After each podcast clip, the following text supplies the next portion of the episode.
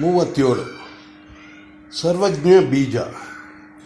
ಯಾಜ್ಞವಲ್ಕ್ಯನು ಎಂದಿನಂತೆ ಸೂರ್ಯೋದಯಕ್ಕೆ ಮುಂಚಿನ ಬ್ರಾಹ್ಮಿ ಮುಹೂರ್ತದಲ್ಲಿ ಎದ್ದು ತನ್ನ ಸ್ನಾನ ಸಂಧ್ಯಾವಂದನೆಗಳನ್ನು ಅಗ್ನಿ ಕಾರ್ಯವನ್ನು ಮುಗಿಸಿಕೊಂಡು ಜಪದಲ್ಲಿ ಕುಳಿತಿದ್ದಾನೆ. ಅವನು ಜಪದಲ್ಲಿ ಉಪಾಸ್ಯ ದೇವತೆಯನ್ನು ಸಾಕ್ಷಾತ್ಕರಿಸಿಕೊಳ್ಳುವುದಿಲ್ಲ. ಆದರೂ ಅವನಿಗೆ ಜಪವು ನಡೆಯುವಷ್ಟು ಹೊತ್ತು ಯಾರೋ ಜೊತೆಯಲ್ಲಿ ಇದ್ದಂತೆಯೇ ಇರುತ್ತದೆ. ಅವನ ಸೊಗಸು ಎಂದರೆ ಹಾಗೆ. ಜೊತೆಯಲ್ಲಿರುವವರು ಯಾರು ಎಂಬುದನ್ನು ನೋಡುವುದಿಲ್ಲ. ಮಧ್ಯಾಹ್ನಿಕದ ಹೊತ್ತಿನವರೆಗೂ ಜಪದಲ್ಲಿದ್ದು, ಮಧ್ಯಾಹ್ನದ ಹೊತ್ತಿಗೆ ಮತ್ತೆ ಸ್ನಾನ ಮಾಡಿ ಆಗಿನ ಕರ್ಮಗಳನ್ನೆಲ್ಲ ತಿಳಿಸಿದನು. ಅಂದು ಏನೋ ವಿಶೇಷ ಕಾರಣವೆಂದು ಅವನನ್ನು ಋಗ್ವೇದೋಪಾಧ್ಯ ಗೌತಮರು ಋಗ್ವೇದ ಋಗ್ವೇದೋಪಾಧ್ಯ ಗೌತಮರು ಊಟಕ್ಕೆ ಬರ ಹೇಳಿದ್ದಾರೆ. ಅಲ್ಲಿ ವೈಶ್ವದೇವವು ನಡೆಯಿತು. ಅನಂತರ ಬಂದು ಎಂದಿನಂತೆ ಅವನು ತನ್ನ ಗುಡಿಸಲಿನಲ್ಲಿ ಜಪದಲ್ಲಿ ಮಗ್ನನಾದನು. ದಾರಿಯಲ್ಲಿ ಬರುವಾಗ ಏನೋ ಎಂತೋ ಸರ್ವಜ್ಞನಾಗುವ ವಿಚಾರ ಮನಸ್ಸಿಗೆ ಬಂತು. ಆಗಲಿ, ಆದಿತ್ಯ ಪ್ರ, ಆದಿತ್ಯನ ಪ್ರಸಾದ ಸಿಕ್ಕಲಿ ಆಮೇಲೆ ಆ ವಿಚಾರ ಎಂದುಕೊಂಡು ಗುಡಿಸಲಿನಲ್ಲಿ ಕುಳಿತನು. ಜಪಬೇಕೋ ಭೂಕಾಲ ನಡೆಯಲಿಲ್ಲ. ಆಹಾರದಲ್ಲಿ ದೋಷವೇನಾದರೂ ಇದೆಯೋ ಎಂದು ತಾನು ಊಟ ಮಾಡಿದುದನ್ನೆಲ್ಲ ಸಿಂಹಾವಲೋಕನವಾಗಿ ದೃಷ್ಟಿಸಿ ನೋಡಿದನು ಇಲ್ಲ. ಅದರಲ್ಲಿ ಏನೂ ದೋಷವಿಲ್ಲ. ದೇಹದಲ್ಲಿ ಏನಾದರೂ ದೋಷವು ಸಂಭವಿಸಿದೆಯೋ ಎಂದು ನೋಡಿಕೊಂಡನು. ದೇಹವು ಎಂದಿನಂತೆ ಲಘುವಾಗಿತ್ತು, ಪ್ರಕೃತಿಯು ಸ್ವಸ್ಥವಾಗಿತ್ತು. ಹೀಗೇನಾದರೂ ಜಪು ಭಂಗವಾದರೆ ವೀಣೆಯನ್ನು ತೆಗೆದುಕೊಂಡು ಕುಳಿತುಕೊಳ್ಳುವುದು ಅವನ ವಾಡಿಕೆ. ಇಂದು ವೀಣೆಯನ್ನು ತೆಗೆದುಕೊಂಡರೆ ಅಲ್ಲಿಯೂ ಮನಸ್ಸು ರಮಿಸಲಿಲ್ಲ. ಹಾಗೂ ಅಷ್ಟು ಹೊತ್ತು ಬಾರಿಸಿದನು. ಅದು ಒಲ್ಲದ ಗಂಡನಿಗೆ ಮೊಸರಿನಲ್ಲಿ ಕಲ್ಲು ಎಂಬಂತಾಯಿತು. ಅದನ್ನು ಬಿಟ್ಟನು. ಮನಸ್ಸಿಗೆ ಏನೋ ಜಾಡ್ಯ. ಅಲ್ಲಿ ಮನೆಯಲ್ಲಿ ತಾಯಿ ತಂದೆಗಳಿಗೆ ಏನಾದರೂ ಅನಾರೋಗ್ಯಾದಿಗಳು ಸಂಭವಿಸಿ ಅದರಿಂದ ಮನಸ್ಸು ಹೀಗಾಗಿರಬಹುದು ಎಂದು ಯೋಚಿಸಿದನು. ಏನಿದ್ದರೂ ಆಶ್ರಮವು ಮಿಥಿಲಿಗೆ ಒಂದು ಅರ್ಧ ದಿನದ ಹಾದಿ. ಹಾಗೇನಾದರೂ ಹಾಗೆ ಆಗಿದ್ದರೆ ಸುದ್ದಿಯೂ ಬರಬೇಕು, ಏನೂ ಬಂದಿಲ್ಲ. ಅಗ್ನಿದೇವನನ್ನು ಪ್ರಾಣದೇವನನ್ನು ಸಾಕ್ಷಾತ್ಕರಿಸಿಕೊಂಡು ಸಾಕ್ಷಾತ್ಕರಿಸಿಕೊಂಡು ವಿಚಾರವನ್ನು ಕೇಳೋಣ ಎನ್ನಿಸಿತು. ಆ ಯೋಚನೆಯು ಬರುತ್ತಲೇ ನಕ್ಕು, ದೇವತೆಗಳು ಎಂದರೇನು? ಕರು ಕಟ್ಟು ಗೂಟವೇ? ಮಾತೆತ್ತಿದ್ದರೆ ಅವರನ್ನು ಕೇಳುವುದಾದರೆ ನಾವು ಪ್ರತ್ಯೇಕವೆಂದುಕೊಳ್ಳುವುದೇಕೆ ಅವರಿಗೆ ಒಪ್ಪಿಸಿಕೊಂಡುದೋ ಆಗಿದೆ. ಸರ್ವಗತರಾದ ಅವರು ತಮ್ಮ ವಸ್ತುಗಳನ್ನು ಕಾಪಾಡಿಕೊಳ್ಳುವುದನ್ನು ಚೆನ್ನಾಗಿ ಬಲ್ಲರು. ಆದ್ದರಿಂದ ನಾನು ಕೇಳುವುದಿಲ್ಲ ಎಂದು ನಿಶ್ಚಯಿಸಿಕೊಂಡನು ಆಚಾರ್ಯರ ಬಳಿಗೆ ಹೋಗಿ ಕುಳಿತು ಈ ಮನೋಜಾಡ್ಯವನ್ನು ಪರಿಹರಿಸಿಕೊಳ್ಳೋಣವೆಂದರೆ ಅವರಿನ್ನೂ ಮನ ಮರಳಿ ಬರ್, ಬಂದಿಲ್ಲ. ಇಂದು ಏಕಗತಿ ಎಂದರೆ ಆಚಾರ್ಯಣಿ. ಅವರಿಗೆ ಏನು ಸಮಯವೋ ಏನೋ ಏನಾದರೂ ಆಗಲಿ ಅಲ್ಲಿಗೆ ಹೋಗುವುದು. ಅವರಿಗೆ ಸಮಯವಿದ್ದರೆ ಒಂದು ಗಳಿಗೆಯಲ್ಲಿದ್ದು ಮನೋಜಾಡ್ಯವನ್ನು ಅವರ ವಾಕ್ಯಗಂಗೆಯಿಂದ ತೊಳೆದುಕೊಳ್ಳುವುದು ಎಂದುಕೊಂಡು ಹೊರಟನು. ಆಚಾರ್ಯಾಣಿಯಲ್ಲಿ ಯಾಜ್ಞವಲ್ಕ್ಯನಿಗೆ ಬಹಳ ಗೌರವ. ಅವರು ಸ್ತ್ರೀ ಸೃಷ್ಟಿಯ ಪರಾಕಾಷ್ಠೆಯತೆ ಎಂದು ಅವರ ಅವನ ಭಾವ. ಅವರು ರೂಪಿನಲ್ಲಿ ಅಂತಹ ವಿಶಿಷ್ಟತೆಯುಳ್ಳ ಎನ್ನುಳ್ಳವರನ್ನಲ್ಲ ಹಾಗೆಂದು ಗೌರವರ್ಣದ ಅವರ ಮುಖ, ಮುಖದಲ್ಲಿಯಾಗಲಿ, ಅಂಗಾಂಗಗಳಲ್ಲಿಯಾಗಲಿ ಯಾವುದೂ ಲೋಪವೆಂಬಂತಿಲ್ಲ. ಕಣ್ಣು ಮೂಗು ಮೊದಲಾದವು ಎಲ್ಲವೂ ನೇರವಾಗಿವೆ. ಆದರೆ ಅವನಿಗೆ ಗೋಚರವಾಗುತ್ತಿದ್ದುದು ಅವರ ರೂಪ ಸಂಪತ್ತಲ್ಲ, ಗುಣ ಸಂಪತ್ತು. ಅವರು ಆಚಾರ್ಯನಿಗೆ ಧರ್ಮಪತ್ನಿ ಪತ್ನಿ ಮಾತ್ರವಲ್ಲ, ಮೋಕ್ಷ ಪತ್ನಿಯೂ ಹೌದು. ಧರ್ಮಪತ್ನಿಯಾಗಿ ಅತಿಥಿ ಪೂಜೆಯ ಪೂಜನ ದೇವಯ ಜನ, ಅತಿಥಿ ಪೂಜನ ದೇವಯ ಜನ ಮೊದಲಾದವುಗಳಲ್ಲಿ ಸಹಚಾರಣೆಯಾಗಿದ್ದಂತೆ ಅವರು ಆತನ ವಿರಾಮ ಕಾಲದಲ್ಲಿ ಕುಳಿತು ಆತನಿಗೆ ಸಮಸಮವಾಗಿ ವಿಚಾರ ಮಾಡುವರು. ಬೇಕೆಂದಾಗ ಆತನ ಜೊತೆಯಲ್ಲಿ ಬೇಕಾದಷ್ಟು ಹೊತ್ತು ಸಮಾಧಿಯಲ್ಲಿಯೂ ಕುಳಿತಿರುವರು. ಯಾಜ್ಞವಲ್ಕನ ದೃಷ್ಟಿಯಲ್ಲಿ ಆಶ್ರಮದ ನಿರ್ವಾಹವು ಆತನಿಗಿಂತ ಅವಳನ್ನೇ ಹೆಚ್ಚು ಅವಳು ಅವಲಂಬಿಸಿತ್ತು. ತನಗೆ ಮುಂದೆ ಪತ್ನಿಯಾಗುವ ಕಾತ್ಯಾಯನಿಯು ಇರುವ, ಇವರಂತಾದರೆ ಎಂದು ಒಂದು ಹಂಬಲ. ಜೊತೆಯಲ್ಲಿಯೇ ಸಮಾಧಾನ. ಪಾಲಿಗೆ ಬಂದದ್ದು ಪಂಚಾಮೃತ ಎಂದು ಒಟ್ಟಿನಲ್ಲಿ ಎತ್ತೆತ್ತ ಹೇಗೆ ಹೇಗೆ ತಿರುಗಿದರೂ ಆಶ್ರಮದಲ್ಲಿ ಅವರ ಕೈವಾಡವು ಕಾಣುವುದು. ಅವರ ಬಳಿ ಹೋಗಿ ಕುಳಿ, ಕುಳಿತರೆ ಗಂಗಾಸಾಗರದಲ್ಲಿ ಮಗ್ಗುಲಿಗೆ ಮಗ್ಗು ಸಾ, ಗಂಗಾಸಾಗರದ ಮಗ್ಗುಲಲ್ಲಿ ಹೋಗಿ ಕುಳಿತಂತೆ ಏನೋ ಒಂದು ಪವಿತ್ರ ಸಮಾಧಾನ. ಆಲಾಪಿನಿಗೂ ಅಷ್ಟೆ. ಯಾಜ್ಞವಲ್ಕಿಯನ್ನಲ್ಲಿ ಒಂದು ವಿಚಿತ್ರವಾದ ವಾತ್ಸಲ್ಯ ಮಾತೃವಾತ್ಸಲ್ಯದಂತೆ ದೃಢವಾಗಿದ್ದರೂ ಮಗನೆಂಬ ಹಂಬಲದಿಂದ ನೋಡಿಯೇ ತೀರಬೇಕೆಂಬ ಚಪಲವಿಲ್ಲ. ಒಂದೊಂದು ವೇಳೆ ಆತನನ್ನು ಒಂದು ವಾರದವರೆಗೂ ನೋಡದ, ನೋಡದಿರುವುದುಂಟು. ಆಗ ಆಕೆಗೆ ಅವನ ನೆನಪೇ ಆಗುವುದಿಲ್ಲ. ಅವರು ತಾವಾಗಿ ಹೋಗಿ ಅವನನ್ನು ನೋಡುವುದು ಎಂಬುದು ಇಲ್ಲವೇ ಇಲ್ಲ. ಅವನಾಗಿ ಬಂದರೆ ತನಗೆ ಎಷ್ಟೇ ಕೆಲಸವಿರಲಿ ಬಿಟ್ಟು ಮಾತನಾಡಲು ಕುಳಿತುಕೊಳ್ಳುವಳು. ಅವರ ಹರಟೆಯು ಕ್ರಮ, ಹರಟೆಯು ಕರ್ಮ, ಬ್ರಹ್ಮ ಬ್ರಹ್ಮ ವಿಚಾರಗಳನ್ನು ಬಿಟ್ಟು ಇನ್ನೆತ್ತಲು ತಿರುಗದು. ಇಬ್ಬರಿಗೂ ಪರದ ಮೇಲೆ ಇರುವ ಹಂಬಲ ಇಹದ ಮೇಲೆ ಅಷ್ಟಾಗಿಲ್ಲ. ಯಾಜ್ಞವಲ್ಕ್ಯನು ಬರುವ ವೇಳೆಗೆ ಆಲಾಪನೆಯು ಬಟ್ಟೆಗಳನ್ನು ಒಣಹಾಕಿ, ಆಗ ಆದ ನಾತಿ ಬಹುಲಾಯಾಸದಿಂದ ನಾತಿ ಬಹುಲಾಯಾಸದಿಂದ ಕೊಂಚ ಶ್ರಾಂತ, ಶ್ರಾಂತಳಾಗಿ ಒಂದು ವಿರಾಮಾಸನದಲ್ಲಿ ಒರಗಿದ್ದರು. ಮನಸ್ಸು ತಾತ್ಕಾಲೀನ ವಿಷಯದ ಕಡೆಗೆ ತಿರುಗಿ, ನೋಡಿದೆಯಾ, ಈ ದೇಹ ಇಷ್ಟು ದೃಢವಾಗಿದ್ದರೂ ಕೊಂಚ ಬಳಲಿಕೆಯನ್ನು ಸಹಿಸದು. ಈ ಕ್ಷರಪುರುಷನ ಸ್ವರೂಪವೇ ಇದೇನು.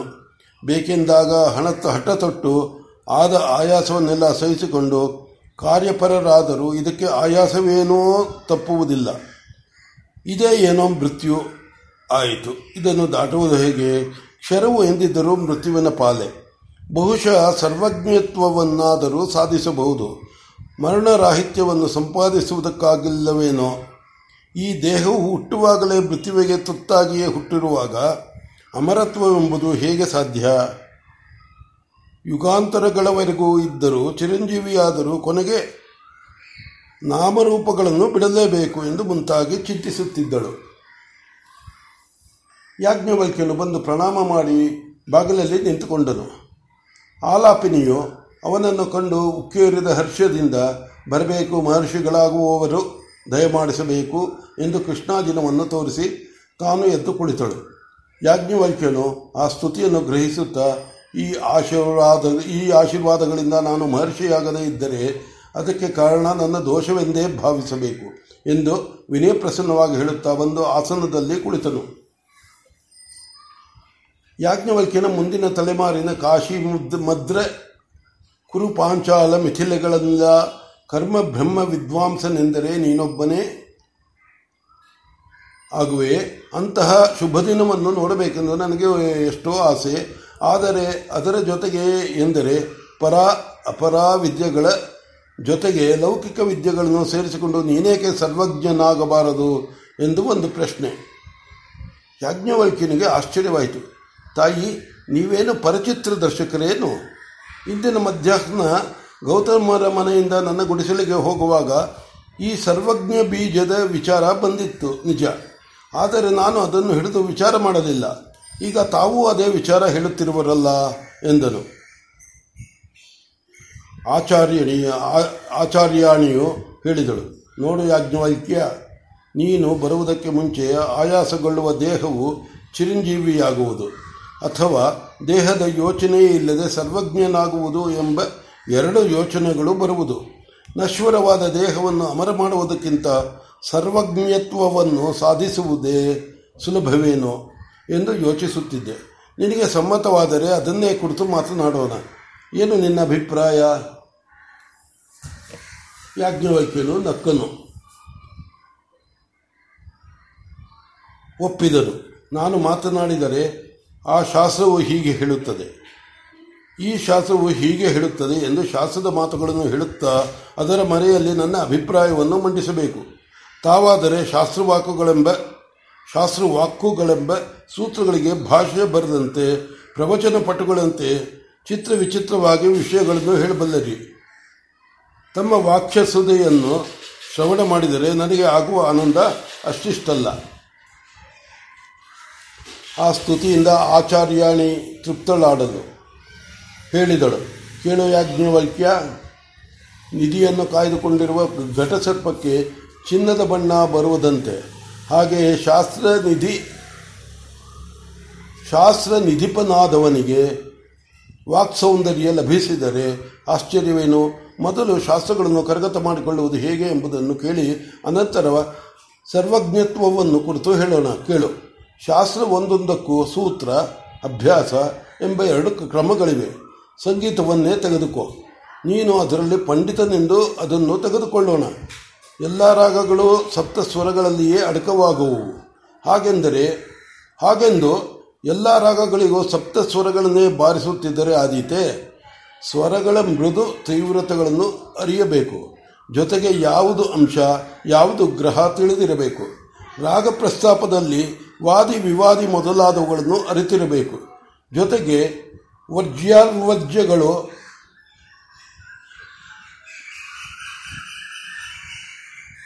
ವಜ್ಯಾರ್ವ್ಯರ್ಜರ್ಗಳು ಗೊತ್ತಿರಬೇಕು. ಆಯಾ ರಾಗಗಳಲ್ಲಿ ಅವರೋಹಣ ತಾನವು ಮುಖ್ಯವೇ, ಆರೋಹಣ ತಾನವು ಮುಖ್ಯವೇ ಎಂಬುದನ್ನು ಅನುಭವಿಸಿರಬೇಕು ಅಲ್ಲವೇ? ಹೌದು. ಎಂದರೇನು? ಸಂಗೀತವು ಬರಿಯ ಶಾಸ್ತ್ರದ ಬದನೆಕಾಯಿಯಲ್ಲ ಅದರಲ್ಲಿ ಮಾಂತ್ರಿಕನು ಮಾವಿನ ಓಟೆಯಿಂದ ಗಿಡವನ್ನು ಮಾಡುವಂತೆ ಅಭ್ಯಾಸ ಬಲದಿಂದ ಜೀವಕಳೆಯನ್ನು ತುಂಬಬೇಕು. ಆಗ ಅದರ ಆನಂದ, ಹಾಗೆಯೇ ಶಾಸ್ತ್ರಶಾಸ್ತ್ರದಲ್ಲಿಯೂ ಒಂದೊಂದು ನಿಷ್ಠೆ ಇದೆ. ಅದನ್ನು ಅವಲಂಬಿಸಿ ಮುಂದುವರಿಯಬೇಕು. ಹಾಗೇನಾಗುವುದು ಬಲ್ಲೆಯ ಶಾಸ್ತ್ರವೆಂಬ ಅಟ್ಟದ ಮೇಲಿರುವ ವಿಷಯವು ಕರಗತವಾಗಿ ಆನಂದಪ್ರದವಾಗುವುದು. ಅದಕ್ಕೇನು ಮಾಡಬೇಕು ಎನ್ನುವಿಯೋ? ಅದನ್ನು ಕೇಳು. ಶಿಷ್ಯಾಚಾರ್ಯರ ವಿಚಾರ ಮೊದಲು ಹೇಳಿ, ಅನಂತರ ಮಿಕ್ಕದ್ದನ್ನು ಹೇಳೋಣ. ಶಿಷ್ಯನು ಆಚಾರ್ಯನಿಂದ ಅನುಷ್ಠಾನವನ್ನು ಕಲಿಯುವನು. ಆಚಾರ್ಯನು ತಾನು ಕೈಗೊಂಡ ಅನುಷ್ಠಾನವನ್ನು ಶಿಷ್ಯನಿಗೆ ಉಪದೇಶಿಸುವನು. ಶಿಷ್ಯನು ಅನುಷ್ಠಾನ ಮಾಡುವನು. ಇದು ಅನುಷ್ಠಾನ ತಾದಾತ್ಮೆ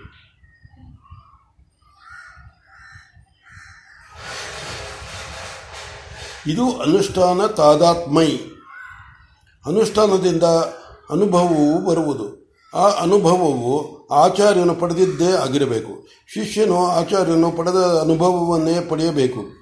ಆಚಾರ್ಯನ ಸ ಎಂದರೆ ಶಿಷ್ಯನ ಸ ನುಡಿಯು ನುಡಿಯಬೇಕೇ ಹೊರತು ರ ಆಗಬಾರದು ಅಥವಾ ನೀ ಆಗಬಾರದು. ಸ ಎಂದರೆ ಸ ಆಗಿರಬೇಕು, ಅದು ಅನುಭವತ್ತಾದಾತ್ಮ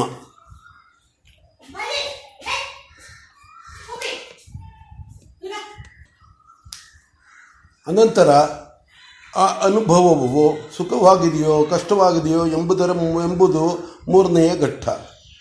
ಆ ಅನುಭವವು ಮೊದಮೊದಲು ಸಂಗೀತ ಕಲಿಯುವವರ ಹಾಡಿನಂತೆ ಶ್ರುತಿ ಕಠಿಣವೂ ಆಗಿರಬಹುದು. ಅದನ್ನು ಒಗ್ಗಿಸಿಕೊಂಡು ಕಂಠವನ್ನು ಇಂಪು ಮಾಡಿಕೊಂಡು ಶ್ರುತಿ ಪ್ರಿಯವೂ ಆನಂದಕರವೂ ಆಗುವಂತೆ ಮಾಡಿಕೊಂಡಂತೆ ಅನುಷ್ಠಾನದಿಂದ ಪಡೆದ ಅನುಭವವು ಆನಂದವೇ ಆಗಿರುವಂತೆ ಮಾಡಿಕೊಳ್ಳಬೇಕು.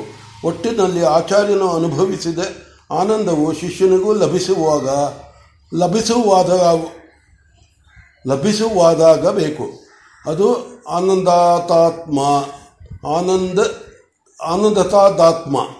ಕೊನೆಯ ಘಟ್ಟವು ವಿಚಿತ್ರವಾದುದು. ಒಬ್ಬನು ಸಂಗೀತವನ್ನು ಹಾಡಿ ಆನಂದಪಟ್ಟರೆ ಇನ್ನೊಬ್ಬನು ಕೇಳಿ ಅದೇ ಆನಂದವನ್ನು ಅನುಭವಿಸುವನು. ಈ ಇಬ್ಬರ ಆನಂದವು ಬೇರೆ ಬೇರೆಯೋ ಒಂದೇನೋ? ಅಲ್ಲಿ ಆನಂದ ಸ್ವರೂಪವನ್ನು ಹುಡುಕಿ ನೋಡಬೇಕು. ಹಾಡಿ ಆನಂದ ಪಟ್ಟವನೊಬ್ಬ ಕೇಳಿ ಆನಂದ ಪಟ್ಟವನು ಇನ್ನೊಬ್ಬ. ಇಬ್ಬರಲ್ಲಿ ಆನಂದವು ಒಂದೆಯೇ, ಬೇರೆ ಬೇರೆಯೇ? ಇದು ಪ್ರಶ್ನೆ. ಇದಕ್ಕೆ ಉತ್ತರವೇನು ಬಲ್ಲೆಯ? ಆನಂದದ ಪ್ರಮಾಣದಲ್ಲಿ ತಾರತ್ಯ, ತಾರತಮ್ಯವಿರಬಹುದು. ಆದರೆ ಆನಂದ ಸ್ವರೂಪದ, ಸ್ವರೂಪದಲ್ಲಿ ಭೇದಗಳಿಲ್ಲ. ಹಾಗಿದ್ದರೆ ಆನಂದದಲ್ಲಿಯೂ ಜಾತಿ ಜಾತಿಗಳು ಏರ್ಪಡ ಏರ್ಪಡಬೇಕಾಗಿತ್ತು. ಜಾತ ಜಾತಿ ಜಾತಿಗಳು ಏರ್ಪಡಬೇಕಾಗಿತ್ತು. ಹಾಗಿಲ್ಲದೆ ಆನಂದವು ಎಲ್ಲೆಲ್ಲಿದ್ದರೂ ಒಂದೇ ಆದುದರಿಂದ ಬಲ್ಲವರು ಅದನ್ನು ಅಖಂಡ ಏಕರಸ ಎಂದರು. ಇದು ಶಾಸ್ತ್ರದ ಕೊನೆಯಾಗಬೇಕು. ಈ ಘಟ್ಟವನ್ನು ಸೇರುವುದಕ್ಕೆ ಅಖಂಡೈಕ ರಸತಾದಾತ್ಮವೆಂದು ಹೆಸರು. ಹೀಗೆ ನಾಲ್ಕು ಮೆಟ್ಟಲುಗಳಲ್ಲಿ ಶಾಸ್ತ್ರವನ್ನು ಸಾಧಿಸಬೇಕು. ಜೊತೆಗೆ ನಿನಗೆ ಗೊತ್ತಿರುವುದು ಇನ್ನೊಂದು ಮಾತು. ಯಾಜ್ಞವಲ್ಕ್ಯನು ಅವರ ಮಾತು ಕೇಳುತ್ತಾ ತಲ್ಲೀನನಾಗಿ ಪರವ, ಪರವಶನಾಗಿದ್ದನು. ನಿನಗೆ ಗೊತ್ತಿರುವುದು ಇನ್ನೊಂದು ಮಾತು ಎಂಬುದರಿಂದ ಜಾಗೃತನಾದವನಂತೆ ಮತ್ತೆ ಬಹಿರ್ಮುಖಕ್ಕೆ ಬಂದನು. ಆಲಾಪಿನಿಯು ಕಣ್ಣು ಮುಚ್ಚಿ ಕುಳಿತಿದ್ದವನು ಕಣ್ಣು ತೆರೆದು ತನ್ನ ಕಡೆಗೆ ನೋಡುತ್ತಾ ಕಣ್ಣಿನ ದೃಷ್ಟಿಯಿಂದಲೇ ಅದೇನೋ ಅಪ್ಪಣೆಯಾಗಬೇಕು ಎಂದು ಪ್ರಾರ್ಥನೆ ಮಾಡುವ ವೈಖರಿಯನ್ನು ನೋಡುತ್ತಾ ಒಂದು ಗಳಿಗೆ ಇದ್ದಳು. ಅನಂತರ ಮತ್ತೆ ಆರಂಭಿಸಿದಳು. ನೋಡು ಯಾಜ್ಞವಲ್ಕ್ಯ, ಏನಿದ್ದರೂ ಆಚಾರ್ಯನಿಗೆ ಶಿಷ್ಯನಿಗೆ ದಿಶಾ ಮಾತ್ರ ಪ್ರದರ್ಶಕನು. ಕಿಶೋರ ನ್ಯಾಯದಿಂದ ಶಿಷ್ಯನನ್ನು ಅನುಗ್ರಹಿಸಿ ಶಾಸ್ತ್ರ ಬೀಜವನ್ನು ಕರುಣಿಸುವವನು. ಇದು ಪಾದ ಮಾತ್ರ ಇನ್ನೊಂದು ಪಾದವನ್ನು ತನ್ನ ಸಹಪಾಠಿಗಳೊಡನೆ ಚರ್ಚೆ ಮಾಡಿ ತಿಳಿದುಕೊಳ್ಳಬೇಕು. ಉಳಿದ ಅರ್ಥವನ್ನು ತನ್ನ ಸ್ವಂತ ಪ್ರಯತ್ನದಿಂದ, ಚಿಂತನದಿಂದ, ತಪಸ್ಸಿನಿಂದ ಸಾಧಿಸಬೇಕು. ಇಲ್ಲಿ ಲೌಕಿಕ ವಿದ್ಯೆಗೂ, ವೈದಿಕ ವಿದ್ಯೆಗೂ ಇರುವ ವ್ಯತ್ಯಾಸವಲ್ಲ. ವೈದಿಕ ವಿದ್ಯೆಯಲ್ಲಿ ಬೀಜವೇ ಬೇಕೇ ಬೇಕು. ಲೌಕಿಕ ವಿದ್ಯೆಯಲ್ಲಿ ಬೀಜವು ಲೌಕಿಕ ವಿದ್ಯೆಯಲ್ಲಿ ಬೀಜವು ಬೇಕಲ್ಲದಿದ್ದರೂ ಪ್ರಯತ್ನ, ಅಭ್ಯಾಸ, ಚಿಂತನ, ತಪಸ್ಸುಗಳು ಬೇಕು. ಪ್ರಯತ್ನ ಅಭ್ಯಾಸ ಚಿಂತನೆ ತಪಸ್ಸುಗಳನ್ನು ಬಲ್ಲ ನೀನು, ವೈದಿಕ ವಿದ್ಯೆಯಲ್ಲಂತೂ ಅಗ್ನಿದೇವ ಪ್ರಾಣದೇವರ ಕೃಪೆಯಿಂದ ವಿಚಕ್ಷಣನಾಗಿರುವೆ. ಈ ವೈಚಕ್ಷಣ್ಯವನ್ನು ಈ ವೈಚಕ್ಷಣ್ಯವನ್ನು ಲೌಕಿಕ ವಿದ್ಯೆಗಳಲ್ಲೂ ಪಡೆದುಕೊಂಡರೆ ನೀನು ಸರ್ವಜ್ಞನೇ ಆಗುವೆ. ಅದರಲ್ಲಿ ಏನು ವಿಶೇಷ? ಯಾಜ್ಞವಲ್ಕನಿಗೆ ಅವರ ಮಾತಿನಲ್ಲಿ ಪೂರ್ಣವಾದ ನಂಬಿಕೆ. ಸರ್ವಜ್ಞತ್ವವು ಅಷ್ಟು ಸುಲಭವೇ? ಹಾಗಾದರೆ ಏಕೆ ಎಲ್ಲರೂ ಸರ್ವಜ್ಞರಾಗುವುದಿಲ್ಲ ಎಂದು ಬಾಯಿಬಿಟ್ಟು ಕೇಳಿದನು. ಆಕಾಶಕ್ಕೆ ಏಣಿ ಹಾಕಿದರೆ ಯಾರು ತಾನೇ ಹತ್ತಲಾಗುವುದಿಲ್ಲ ಎಂಬಂತೆ ಇದು ಬರಿಯ ಮಾತು ಎಂದು ಅವನಿಗೆ ಅವನಿಗೆ ನಂಬಿಕೆಯಿಂದ ಅವನು ಧ್ವನಿ ಹೇಳುತ್ತಿತ್ತು. ಆಲಾಪಿನಿಯು ನಕ್ಕು ಹೇಳಿದಳು, ನಿನ್ನ ದನಿಯೇ ನನಗೆ, ನಿನಗೆ ನಂಬಿಕೆ ಇಲ್ಲವೆಂಬುದು ಹೇಳುತ್ತಿದೆ. ಇರಲಿ. ನಂಬಿಕೆ ಇಲ್ಲದಿರುವವರಿಗೆ ನಂಬಿಕೆ ಹುಟ್ಟಿಸುವುದಕ್ಕೆ ತಾನೇ ಶಾಸ್ತ್ರವಿರುವುದು ಆಗಲಿ, ಆ ಕೆಲಸ ಮಾಡೋಣ. ಆದರೆ ಒಂದು ವಿಚಾರ. ಯಾಜ್ಞವಲ್ಕ್ಯ, ಆಯುಧವಿದೆ ಎಂದು ಯುದ್ಧಕ್ಕೆ ಹೋಗುವುದಕ್ಕೆ ಆದೀತೆ? ಇಲ್ಲ. ಆಯುಧವನ್ನು ಪ್ರಯೋಗಿಸುವುದನ್ನು ಎದುರುಗಡೆಯವನ್ನು ಪ್ರಯೋಗಿಸಿದ ಆಯುಧದಿಂದ ತಪ್ಪಿಸಿಕೊಳ್ಳುವುದನ್ನು ಕಲಿತಿದ್ದರೆ ಆಯುಧವು ಪ್ರಯೋಜನಕ್ಕೆ ಬರುವುದಲ್ಲದೆ ಬರಿದೇ ಆಯುಧವಿದೆ ಎಂದು ಯುದ್ಧಕ್ಕೆ ಹೋಗುವುದಕ್ಕೆ ಆಗುವುದಿಲ್ಲ. ಹಾಗೆಯೇ ಶಾಸ್ತ್ರವಿದೆ, ಎಂದ ಮಾತಕ್ಕೆ ನಂಬಿಕೆ ಇಲ್ಲದವರಿಗೆ ನಂಬಿಕೆ ಹುಟ್ಟಿಸುವುದಕ್ಕೆ ಆಗುವುದಿಲ್ಲ. ವರಸೆಗಳನ್ನು ತಿಳಿದ ಜಟ್ಟಿಯು ಮಾತ್ರ ಮೇಲೆ ಬೀಳಲು, ಮೇಲೆ ಬಿದ್ದವನನ್ನು ತಪ್ಪಿಸಿಕೊಳ್ಳಲು ಶಕ್ತನಾಗುವಂತೆ ಶಾಸ್ತ್ರವನ್ನು ಹಿಡಿದು ನಡೆಯುವುದಾದರೆ ಕುರುಡನ ಹಿಂದೆ ಹೋದ ಕುರುಡನಂತಾಗಬಾರದು. ಶಾಸ್ತ್ರದ ಕುರುಡುತನವು ತನ್ನ ತಪಸ್ಸಿನಿಂದ ಮಾತ್ರ ಕಳೆಯುವುದು ಎಂಬುದನ್ನು ಮರೆಯಬಾರದು. ಶಾಸ್ತ್ರ ಶಾಸ್ತ್ರವು ವಿಷ್ಣು ಪದಕ್ಕೆ ಕರೆದೊಯ್ಯುವುದು ಎಂಬ ಆಸ್ತಿಕತೆಯಿಂದ ಹೊರಟು ವಿಷ್ಣು ಪದವನ್ನು ಸೇರಿ ಹಿಂತಿರುಗಿ ಬಂದವನು ಹೇಳುವ ಶಾಸ್ತ್ರ ಬೇರೆ. ಹಾಗಿಲ್ಲದೆ ಶಾಸ್ತ್ರದ ಪಂಕ್ತಿಯನ್ನು ಉರು ಉರು ಹಾಕಿ ಹೇಳುವ ಶಾಸ್ತ್ರ ಬೇರೆ. ಹೌದೋ? ಹೌದು. ಹಾಗಾದರೆ ಹಾಗೆಯೇ ಮುಂದುವರೆದು ಈ ರೀತಿ ಭಿನ್ನಯಿಸುವಲ್ ಭಿನ್ನಯಿಸಲು ಕಾರಣವೇನು ಯೋಚಿಸು? ಒಂದು ಅಂತರ್ಮುಖ, ಇನ್ನೊಂದು ಬಹಿರ್ಮುಖ. ಆ ಮಾತನ್ನು ಭದ್ರವಾಗಿ ಹಿಡಿದುಕೋ. ಹೀಗೆ ಅಂತರ್ಮುಖಿಯಾಗಲು ಬಲ್ಲವನಿಗೆ ಸರ್ವಜ್ಞತ್ವವು ಏನು ಮಹಾ? ನಿಮಗೆ ಉಪನಯನದಲ್ಲಿ ಉಪದೇಶ ಮಾಡಿದ ಮಂತ್ರದ ಅರ್ಥವೇನು? ನಮ್ಮ ವೃತ್ತಿಯನ್ನು ಪ್ರೇರೇಪಿಸುವ ದೇವನ ತೇಜಸ್ಸನ್ನು ಧ್ಯಾನಿಸಬೇಕು ಎಂದ, ಎಂದು ಅಲ್ಲವೇ? ಎಂದರೇನು? ಹಿಂತಿರುಗಿ ನೋಡುವುದನ್ನು ಕಲಿತುಕೋ ಎಂದು ತಾನೆ. ಅದನ್ನೇಕೆ ಇನ್ನಷ್ಟು ದೂರ ತಳ್ಳಲಿಲ್ಲ? ಹಣ್ಣನ್ನು ಕಂಡು ಮರವನ್ನು ಊಹಿಸಿ, ಮರವನ್ನು ಕಂಡು ಬೀಜವನ್ನು ಊಹಿಸಿ ತಿಳಿದುಕೊಂಡವನಂತೆ ತನ್ನ ಕೈಯಲ್ಲಿರುವ ಹಣ್ಣಿನಲ್ಲಿರುವ ಬೀಜವು ಆ ಹಣ್ಣು ಬಿಟ್ಟ ಮರವನ್ನು, ಆ ಹಣ್ಣು ಬಿಟ್ಟು ಮರವನ್ನು ತನ್ನೊಳಗಿಟ್ಟುಕೊಂಡಿದ್ದ ಬೀಜವು ಒಂದೇ ಎಂದರೆ ತಪ್ಪಿಲ್ಲವಲ್ಲ? ಸರಿ, ಏನೂ ಇಲ್ಲ. ಹಾಗೆಯೇ ಈ ಪ್ರಪಂಚದಲ್ಲಿರುವ ತಾನು ಈ ಪ್ರಪಂಚಕ್ಕೆ ಕಾರಣನಾಗಿರುವವನು ಒಂದೇ ಇರಬೇಕು ಎಂದರೆ ತಪ್ಪಿಲ್ಲವಲ್ಲ. ಯಾಜ್ಞವಲ್ಕನು ಗಂಭೀರವಾಗಿ ಹೇಳಿದನು, ಇಲ್ಲಿ ನನಗೆ ಇಲ್ಲಿ ನನಗೆ ಅರ್ಥವಾಗಲಿಲ್ಲ. ತಾಯಿ, ಪ್ರಪಂಚದಲ್ಲಿರುವ ನಾನು ಚಿಕ್ಕವನು. ನನಗಿಂತ ಪ್ರಪಂಚ ಎಷ್ಟೋ ದೊಡ್ಡದು. ಅದನ್ನು ಹುಟ್ಟಿಸಿದವನು, ಅದಕ್ಕಿಂತ ದೊಡ್ಡವನು. ಪುರುಷ ಸೂಕ್ತದಲ್ಲಿ ಪಾದೋಸ್ಯ ವಿಶ್ವಭೂತಾನಿ ತ್ರಿಪಾದಸ್ಯ ಅಮೃತಂ ದಿವಿ. ಸೃಷ್ಟಿಗೆ ಬಂದಿರುವುದೆಲ್ಲ ಒಂದು ಪಾಲಾದರೆ ಸೃಷ್ಟಿಗೆ ಬರದಿರುವುದು ಇದರ ಮೂರರಷ್ಟು ಅಮೃತವಾಗಿ ದ್ಯುಲೋಕದಲ್ಲಿ ಕುಳಿತಿದೆ ಎಂದಿದೆ. ಹೀಗಿರಲು ಅದು ನಾನು ಎನ್ನುವುದೆಂತೋ?